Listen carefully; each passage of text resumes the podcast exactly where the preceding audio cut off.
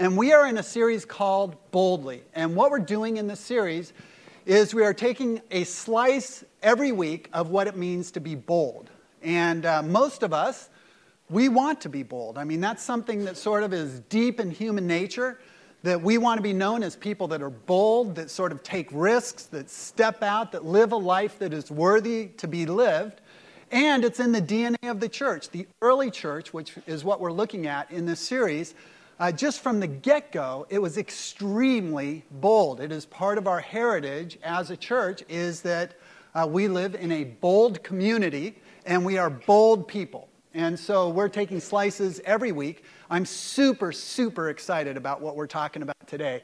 Uh, this, you know, certain things line up for me, and this is one of those messages that I'm just thrilled to give you uh, and it's super challenging to me as well. But let's just go back to last week because we kicked off the series last week, and we talked about two kinds of prayers. We talked about prayers that are really safe and prayers that may be mostly focused on our benefit. And uh, prayers that probably God wouldn't have to work super hard to fulfill, like, you know, Lord, give us traveling mercies. I love that prayer. And I think God says, you know, that's not a real hard one for me if you're wearing your seatbelt and driving the speed limit. We're pretty good on that. Or, you know, bless this food to the nourishment of my body. You know, very rarely do we eat something and then just keel over and die. You know, God's like, I've, I've sort of got not so hard. But we talked about there was another kind of prayer that is not so safe. And those are bold prayers, right? All right, let's just try that again. Those are bold prayers. That's right. Those are prayers that sort of uh, they make our mouth dry and our hands sweaty, and we're just sort of like, ah. And we mentioned that there's, there's really three things that were included in this bold prayer that we looked at last week. Uh, the first thing is that we need to understand that we're in God's hands, right? That God is sovereign, that He's in control, we become bold not because we're just sort of foolishly out there, because we're cavalier or just, you know, crazy risk takers.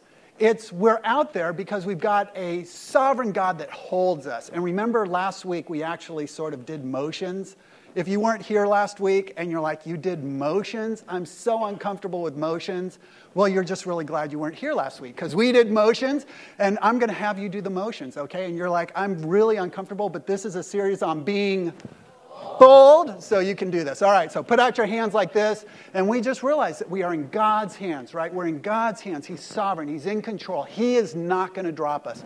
And then we said the second part of it is while we tend to pray, you know, sort of safe prayers, the disciples, after they had been in just a mess, and it was because they had been bold, they didn't say, throttle back our boldness, God. They said, make us even more bold. In fact, they said great boldness. And so that's sort of this motion, okay? So in, we're in God's hands. Hands. Great Boldness. All right. And then the final one is the idea that God then works out through us, that He extends His plan, He extends the miracles even that He does. He stretches out His hands and He does it through us. So that's sort of the motion here, okay? Ah! Yeah, okay. So that was our message last week. Now you're totally caught up and we're ready to move on. But let me just ask you this question Did any of you this week pray a bold prayer. It was bold for you, and you prayed a bold prayer. All right, cool. Very good. It would be really interesting, I'm sure, to hear the stories. And you know, what's bold for some people is not bold for others, but if it's bold for you, then you are doing it, and that's great. All right, so this week, what we want to talk about is what does a bold person look like? And if you have your Bibles, and y'all do now, turn to Acts chapter 4. We're going to look right at the end of the passage, Acts chapter 4. And uh, basically, what happens is after this prayer, something immediately happens to the community. And we want to read about that. This is the early church. The church is just getting out of the gate. Something immediately happens to the community after this bold prayer is prayed.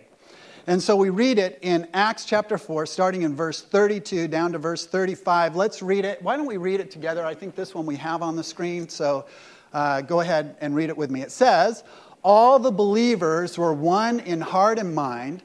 No one claimed that any of their possessions were their own, but they shared everything they had. With great power, the apostles continued to testify to the resurrection of the Lord Jesus. And God's grace was so powerfully at work in them that there was no needy persons among them. For from time to time, those who owned land or houses sold them, brought the money from the sales, and put it at the apostles' feet and it was distributed to anyone who had need. Now, this really is, you know, again, we sort of we read the Bible, we think 2,000 years ago, we sort of know how the story plays out, and we don't marvel really at what happened here. But let me just put the context for what's going on here. In Jerusalem at the time, just generally, the poverty rate was 80%. 80% of the people lived below the poverty line. And this is what poverty meant in that culture when you woke up at the beginning of the day, you weren't sure if you had enough food to eat, and you weren't sure if you had a place to spend the night. That's what poverty is back then. So it was a, people were really poor in that culture. Now, the church had even additional poverty, and the reason for that is because people who had heard about Jesus' resurrection, who had been living up in Galilee, which is uh, 70, 80 miles away, they had come down to Jerusalem because they wanted to find out what was going on. They'd heard of Jesus, they'd followed his teachings. Now they heard that he resurrected from the dead, and so they came down. So you had a whole mass of people that were in Jerusalem who didn't have any jobs, who were just basically guests, so sort of the poverty line goes up. And then you had the people from Pentecost, if you remember the story, who were in town anyway from all over the world, many of whom had become Christ followers on the day of Pentecost. So you have a whole bunch of guests, basically, in a situation where there's a lot of poverty. There is tons and tons of need. This is not like, you know, 90% of us are fine, but 10% of us have need. Really, it's almost reversed. It's almost exactly the opposite. And so this amazing thing happens to the community. Those people who have means start to sell property and houses and start to give it to the people that are part of their community. It is really an amazing thing. You know, the passage starts off by saying, and the believers were one in heart and mind. And that's like one of those nice, warm sentences, makes us smile and just thinks, you know, they probably sat around and sang kumbaya, and, you know, they were like giving each other back rubs, and it was just, but you know what? It was so much more than that. It wasn't just sort of cheap, you know, community. It was people making major sacrifices so that no one was left behind, so that no one couldn't be part of the community. They didn't want anyone to have to go back to Galilee or back to their place and leave the fellowship. So they literally put their money where their mouth was, and people would come in and they would sell property. And this phrase of putting it at the disciples' feet is like they gave it to the disciples with no strings attached. They didn't say, Well, I'm going to give this to you because I have a few friends that I want to make sure get it. It was like, However you want to distribute this, it's up to you. And so generosity is one of these things that we don't think that it's miraculous unless we're the recipient of it. And then it's pretty miraculous. And so that is the tangible way that these bold prayers initially work out. Is there's this amazing generosity throughout the whole church. And no one is left behind. No one is in need. Everyone is being taken care of. And it says that in the context of this, the apostles are, are basically preaching. The apostles are giving the message of Jesus. Now, let me just ask is that a pretty compelling message when the community is behaving like that? I mean, wouldn't that be the kind of place you'd say, well, I'd go see that even if I don't agree with the message? I just want to see that stuff happening. And so the community basically was, was sort of forming this really amazing culture where people were just drawn to it, just coming in. And that sets us up for our first story because here's what Luke's going to do. He's going to compare two stories now, one of which is incredibly bold, and the other one, not so much. And I want to jump first to the one that is not so much, and then we're going to finish by looking at the real bold story, okay? You guys all with me? Any of you still thinking about your football team? All right, if they lost, they aren't worth it. Okay, here we go. If they won, they're not worth it. All right, here we go. So let me, Acts chapter 5. Turn your Bibles there. I'm going to tell you the story. We're not going to read it. I'm just going to tell you the story. It is a story about a couple named Ananias and his wife Sapphira. And uh, whenever I talk about this message, I'm reminded of a good friend of mine who is a preacher. And he gave a whole message when he was young on Annas and Sapphira. Yes, he called Ananias Anus through the whole message everybody was riveted. I mean, it was great. But I'm not going to use that technique. I'm, we're going to go with Ananias here. But Ananias and Sapphira. So here's the situation. You've just read. There's this amazing generosity that is pouring out, right? All this generosity is going out. Ananias and Sapphira watch that and they think, we want to play. We want to be part of that. And so they go and they sell a piece of property and they come. Ananias comes in with his wife's knowledge and instead of giving the full amount of the property, he gives a portion of the amount. And then he says, This is all of it. Peter looks at that, and we don't know how Peter knew, but Peter knew that it wasn't all of that. And he says, Ananias, are you sure that's all of it? And Ananias is like, Oh, yeah, oh, yeah, that's, that's all of it. Just ask my wife. That's all of it. And so Peter looks at him and says a really strange thing. He says, How has Satan filled your heart? That's kind of a weird statement. I mean, the guy's giving a gift. I mean, he's, in, he, he's, he's giving something, he's being generous. You can't say he's not being generous. And it's the first mention of Satan's attack in the early church. It's the first time that Satan comes into the picture, doing something to try and disrupt the church. So Peter looks at him and says, Ananias, let me just tell you this. Before you sold that property, that property was yours. You didn't have to sell it. God wouldn't have done anything to you. That was yours to do with what you wanted. Once you sold it, you didn't need to give all the money. We would have been so happy with a portion. Here's the problem, Ananias. You guys know the problem? The problem is you said, that's it, that's all of it. You're lying. You're lying to me. That's bad. Worse yet, you're lying to God. And it says, at that moment, Ananias was struck dead, died. I mean, it was staggering. Three hours later, Sapphira, who doesn't know what's going on, comes in. Husband's late for dinner, always late for dinner, comes in, says, Hey, anybody seen Ananias? Peter looks at her and says, Sapphira, I have a question for you. The money that you guys gave from the field, was it all the money? And you just get this picture that Peter's saying, Now, Sapphira, this is so important that you answer this right. This is so important. Don't, don't, don't go there. Don't, don't do what you're so tempted to do. Don't go down that road. Just be honest. Just be honest. It will work out so much better if you're honest. Sapphira, was this the amount that you got for the property.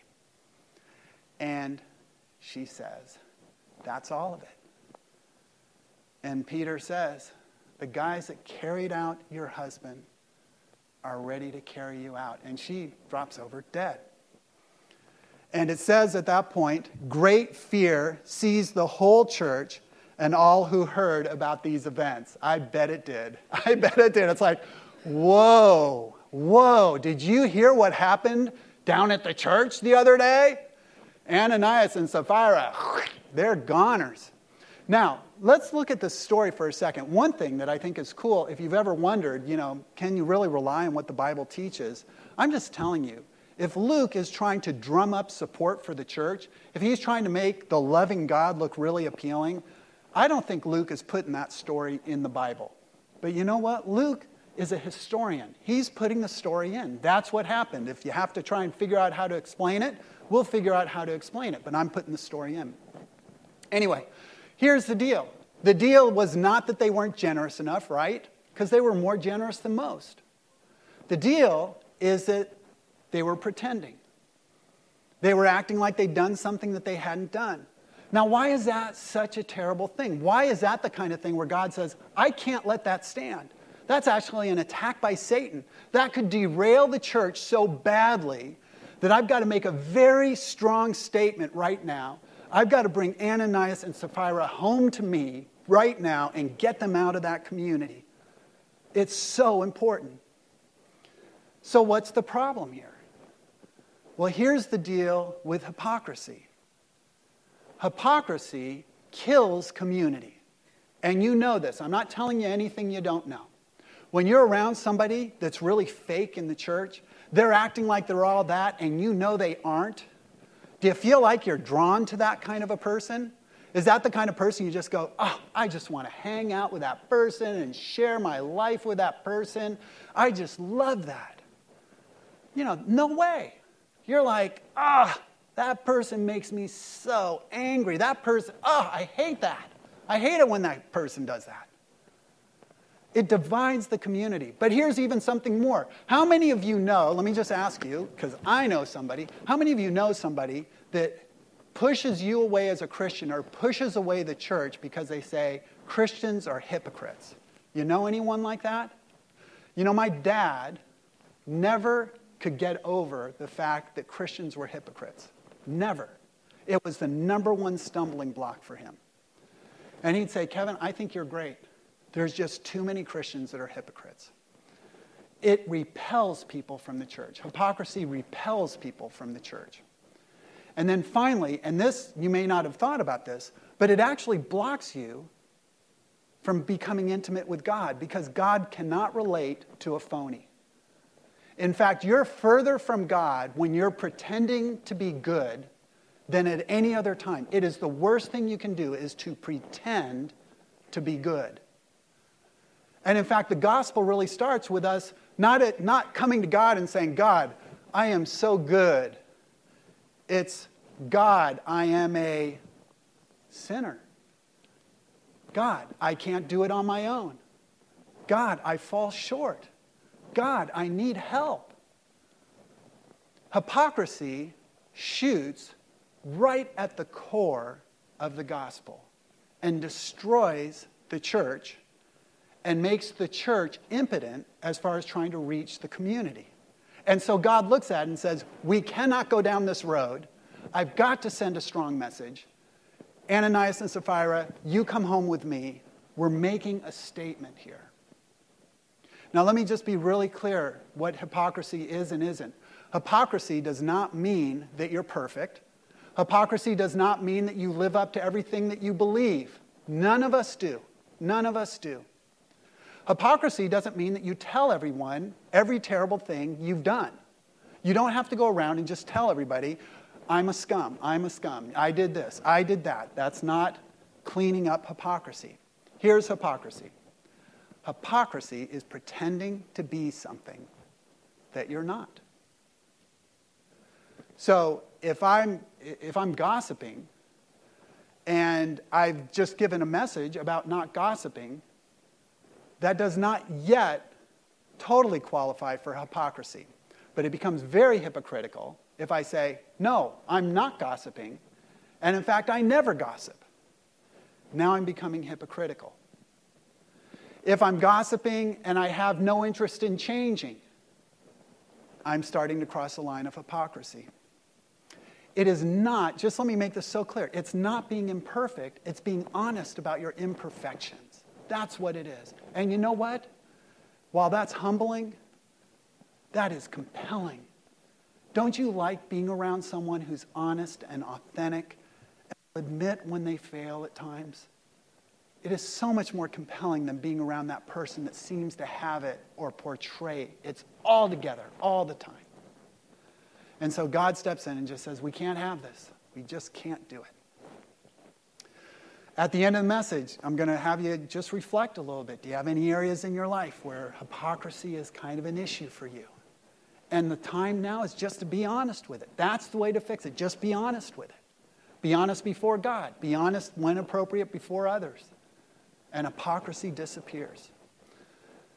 But hypocrisy pushes away. That's kind of the big point. And in this story, Ananias and Sapphira hypocrisy pushes away. So I want to go now to the character actually that is very cool, and we pick it up in Acts chapter 4, verses 36 and 37. It says, Joseph, a Levite from Cyprus, whom the apostles called Barnabas, which means son of encouragement, sold a field he owned, and brought the money and put it at the apostles' feet. Now, this is probably one of the most underrated heroes in the book of Acts, maybe the most. And you're going to see why as we tell through his story. So, this guy named Joseph comes, the disciples give him a nickname. They call him the Paraclete. Now, for some of you, Paraclete, what does that mean in the New Testament? Paraclete is given to another person by name, and that is Holy Spirit. The Holy Spirit is called the Paraclete.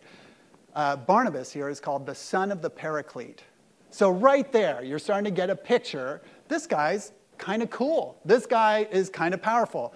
Son of encouragement is the way that it's, it's uh, translated here. That he was the kind of person that whenever he came into contact with someone, he would give encouragement to them. Now, I just want to be super clear about this because encouragement is so watered down. We water it down so much. It's like, oh, that person's such a great encourager. They sent me a note. And I love getting notes. And so I'm not saying don't send me notes. I like notes, and I'll call you an encourager. I just want to tell you it's more than sending a note, it's more than complimenting someone. Encouragement is such a larger thing because encouragement literally means encourage. It means giving courage to somebody else. It means making them courageous. It's doing something to make them feel like they can step in to what God has for them. And Barnabas was a master at it. And the first thing that we learn about Barnabas is he's one of these super generous guys that says, Listen, I'm going to give money, I'm going to give my family inheritance so that no one is left behind, so that no needy person cannot be part of our community. I am going to, and this is hypocrisy, pushes people away. Encouragement, encouragement pulls people in. Encouragement pulls people in. That's the definition we're going with. This week, when you're thinking about it, am I pushing people away? Am I pulling them in? Encouragement always pulls people into community, pulls people toward God. That's what an encourager does. And an encourager does it so much larger than just sending a note or saying a kind word. Those are parts of encouragement. It is so much broader. Here, with Barnabas, we see that he gives money actually to encourage people. He gives money to bring them in. The next time that we see him is in Acts chapter 9. And let me just tell you so flip over to Acts 9. It's going to be a little Bible drill here, okay? So, because we're going to flip around. Acts chapter 9. Uh, the church at this point is being persecuted, and people are dying. I mean, now it's getting ugly to be a Christian. And there is one really famous persecutor. He's into genocide, actually. He was sort of the Hitler of his day. Anybody want to guess who that might be? Saul. You guys are brilliant. That's right, Saul. Okay, so Saul is going around. He is literally killing people. He was there for the first person that was killed in the church and he's arresting people and he's stealing their property. He is doing anything he can to wipe the church out. And on the road to Damascus, some of you know the story, he's riding on a donkey. A bolt of lightning hits him, literally knocks him off his donkey, and he lands on the ground. And, uh, and Jesus comes to him and basically says, Paul, stop, Saul, stop persecuting me, stop persecuting the church. And Paul becomes a Christian. It's an amazing conversion story. You can read it in chapter 9. Well, after that, uh, Paul, uh, after he's sort of healed, because he's knocked blind for a little while, but after he's healed, he starts going around in Damascus and he starts telling everybody about Jesus. And eventually he thinks, you know what? I need to get down to Jerusalem so I can meet the guys, the disciples. That's where all the action's happening. So he goes down to Jerusalem, and when he shows up, he's expecting People will be so excited that I'm here. People are going to be so stoked that the person that was killing them all is now on their team. Is that what happened? No. Put yourself in the disciples' position. You would not know what to think when Paul shows up. So, in Acts 9, we read these words. It says, When he came to Jerusalem, he tried to join the disciples, but they were all afraid of him. Whoa, that's weird. Uh, not believing that he really was a disciple. They thought it was a trick. Of course, he's just trying to get into the inner circle, he's going to kill them all. But Barnabas, Barnabas is so awesome. Barnabas took him and brought him to the apostles. Literally, that phrase means Barnabas took him under his wing and brought him in to the disciples. He told them how Saul, Saul, Paul, same person, uh, on his journey had seen the Lord and that the Lord had spoken to him, and how in Damascus he had preached fearlessly in the name of Jesus. So Saul stayed with them and moved about freely in Jerusalem, speaking boldly in the name of the Lord. Now, I, we, you got to look at a couple things because, again, we sort of dismiss this. We go, nah, no big deal. You know, Barnabas is just stepping in, sort of helping out. Barnabas is living in Jerusalem too. When Paul shows up, do you think Barnabas is absolutely sure that Paul's a believer? I mean, why would he know if he's a believer? He's taking Paul's word for it. He is putting himself at immense risk, stepping out and saying, Okay, Paul, I'm going to trust you on this. I'm going to trust that this is true. So he's taking a huge risk. Barnabas is being very bold here. When he takes him to the disciples, and Paul shows up with Barnabas, and the disciples are looking at them, who do you think they are trusting when they accept Paul? Barnabas. They're trusting Barnabas. They aren't trusting Paul. They don't trust Paul. Barnabas has such a reputation. And in this point, Barnabas says, I'm willing to put my reputation on the line, believing that Paul is worthy of bringing in. I will put my reputation and my safety on the line to bring this guy in. It is an amazing step of courage. And I just want to ask you this question How much different would Christianity be if Barnabas had not done that? If Paul had never gotten in with the disciples?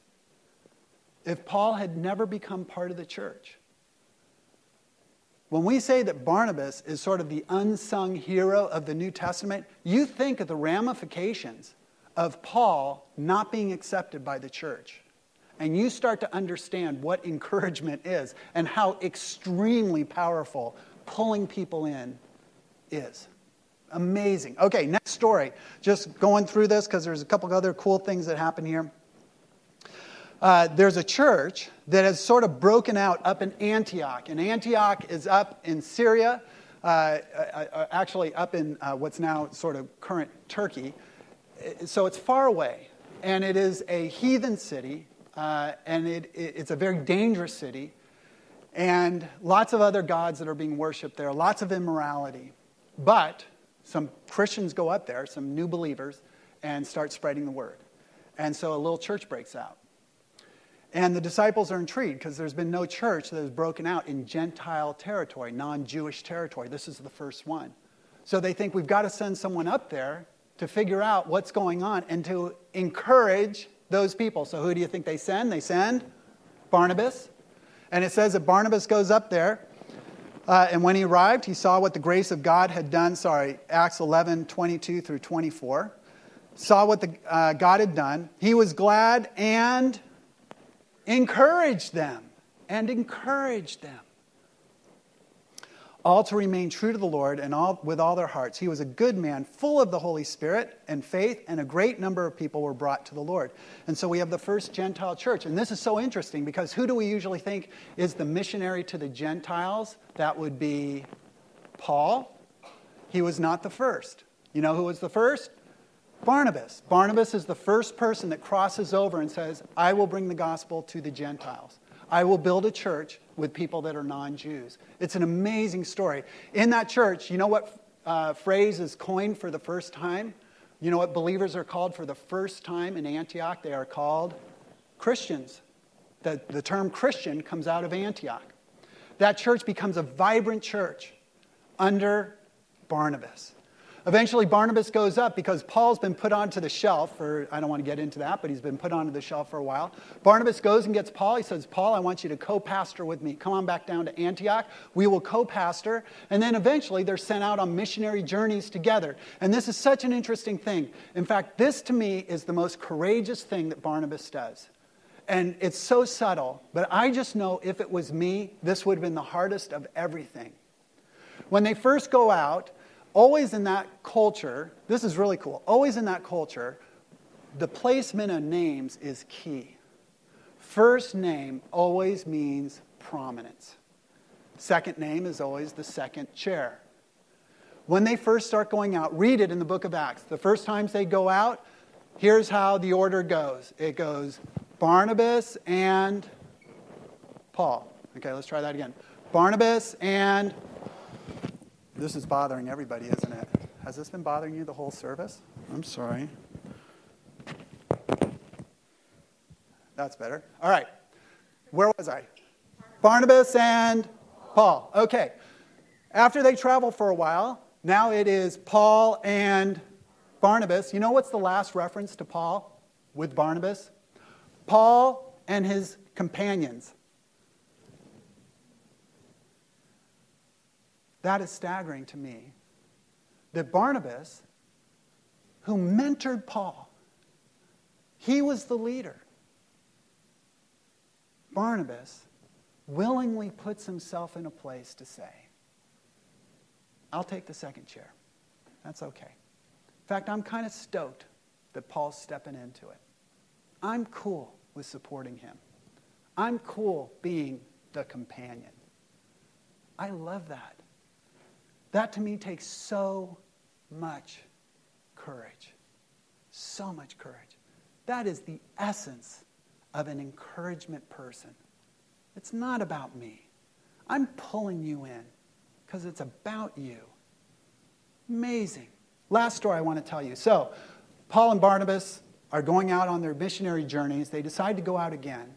And Paul says, uh, Hey, Barnabas, I think we should go and visit all the churches we went to, encourage them, see how they're doing. Barnabas goes, Great. Hey, I've got a great person that we should take, a guy named John Mark. Paul knows John Mark. John Mark had gone with them before, and you know what? He abandoned them. The tough, it got going, it got into a tough situation, and John Mark said, I'm going home. And he left them high and dry. Uh, it's implied that it caused great trouble to them that John Mark left before he should have left. And so now they're getting ready to go, and Barnabas comes to Paul and says, I want John Mark to go. What do you think Paul says? You guys know Paul? What would Paul say to that? No way. No way. The mission's way too important. Way too important. He bailed on us before. How do we know that he wouldn't bail on us again? And Barnabas says, I really think he deserves a second chance. I deserve that somebody should stand up for him. I think he needs to be pulled in, Paul. Paul's like, Are you crazy? Why would we ever do that? Why would we ever do that? And I'm sure Barnabas didn't say this, but here's what I would have said Paul, who did that for you? Wasn't there a time when nobody would bring you along? What would have happened if everybody had just said, forget it? Not Paul.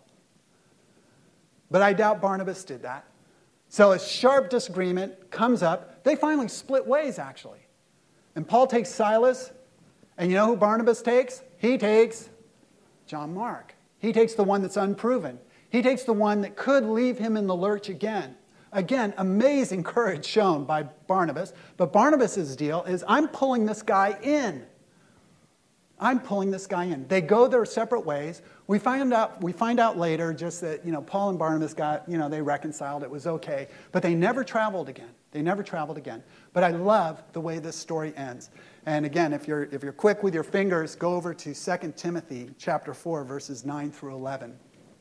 This is writ- written, 2 Timothy 4, 9 through 11.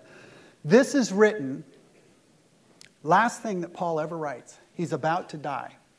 This is the last thing that he writes. This is the last paragraph that Paul ever writes.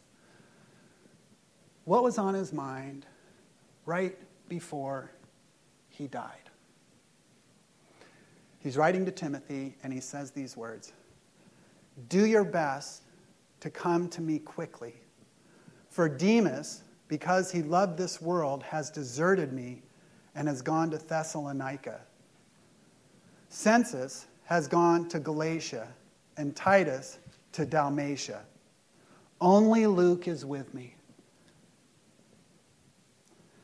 Get Mark and bring him with you because he is helpful to me in my ministry.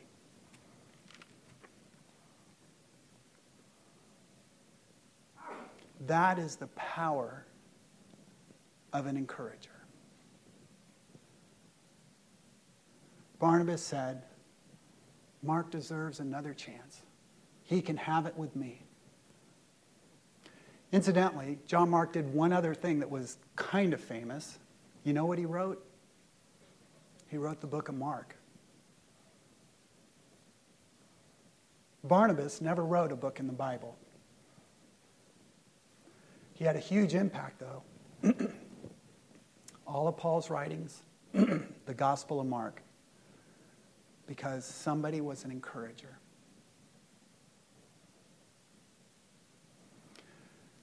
Being bold means encouraging. It does not mean just writing notes. It doesn't mean just complimenting someone or encouraging them verbally. It does mean that, and it means a lot more. So here's what I'd like you to reflect on.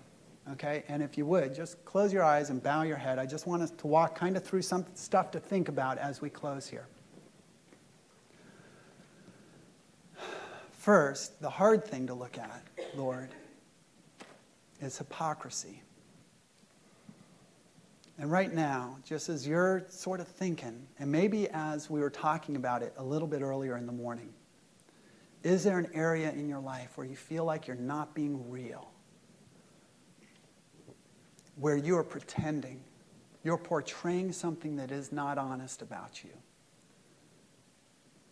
And so you were convicted during that time. And here's the great news hypocrisy immediately starts to melt away when you come clean to God. And so I'm just going to give all of us 15 seconds. 15 seconds. If you've got something in your mind, you feel like, I'm not honest in this, I haven't even been honest with God. This is your chance to start here, to be honest with God. So let me just give you a few moments to talk to Him.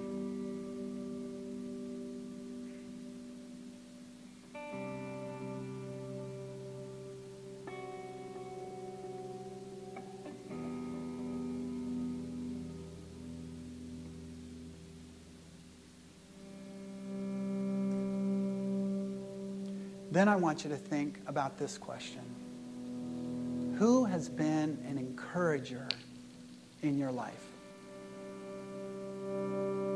Who was someone that grabbed you and pulled you in when you were kind of flailing, when you needed a hand, when you were on the outside of the group, when you had resource needs, when you needed someone to believe in you? Who was somebody that grabbed you and said, Listen, you're with me.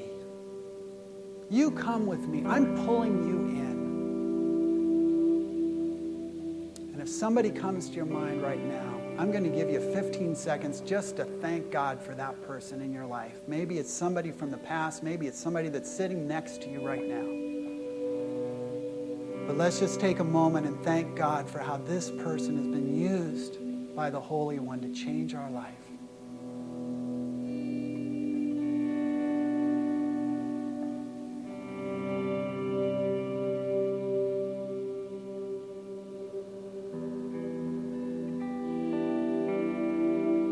Finally, I want to ask you this question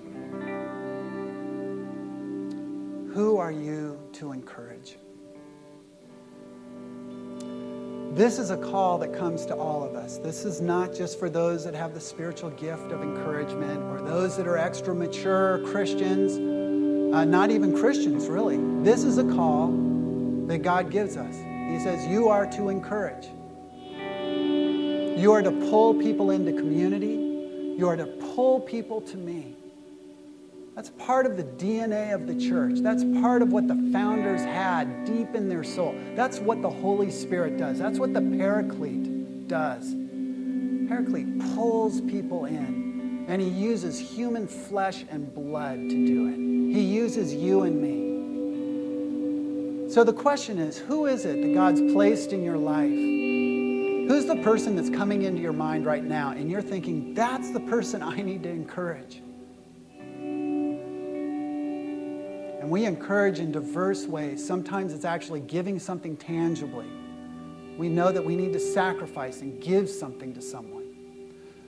Sometimes it's befriending someone or stepping into their mess, and you're thinking, oh, it's so messy, I don't want to step into that. And yet you know that God's calling you. You know what? You need to be an encourager.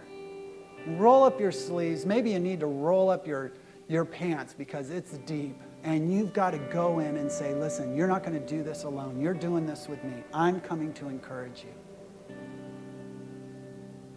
Maybe it's believing in someone when no one else has. Maybe it's inviting somebody into your group because you know they're lonely. You don't even know if they'll say yes, but you know they're lonely. And you're risking rejection, but you're going to say, No, I'm going to invite them in. If they choose not to come, that's on them. I'm going to invite them, I'm going to encourage them. Who do you encourage this week? Who do you become Barnabas to? Lord, we bow before you. We are so, so grateful for how you have put people in our life that have pulled us in Sometimes we weren't even looking for it, sometimes we were desperate for it. Sometimes it was super effective, sometimes it was an effort, it didn't totally work out, but we appreciate it anyway. We are grateful for those people, and now, Lord, we pray you'd make us Barnabas. That's part of the role you have for us. That's part of how Huntington Beach changes, or Fountain Valley, or the place that I work, or my neighborhood, or my family's going to be different because I'm going to be an encourager. And Lord, we know we can't do it in our own strength. We know that it takes courage and boldness that we need from you. So I pray this week, make us encouragers. Drive the DNA deep into us. We are so grateful for what you're going to do. And it's in Jesus' name that we pray. Amen.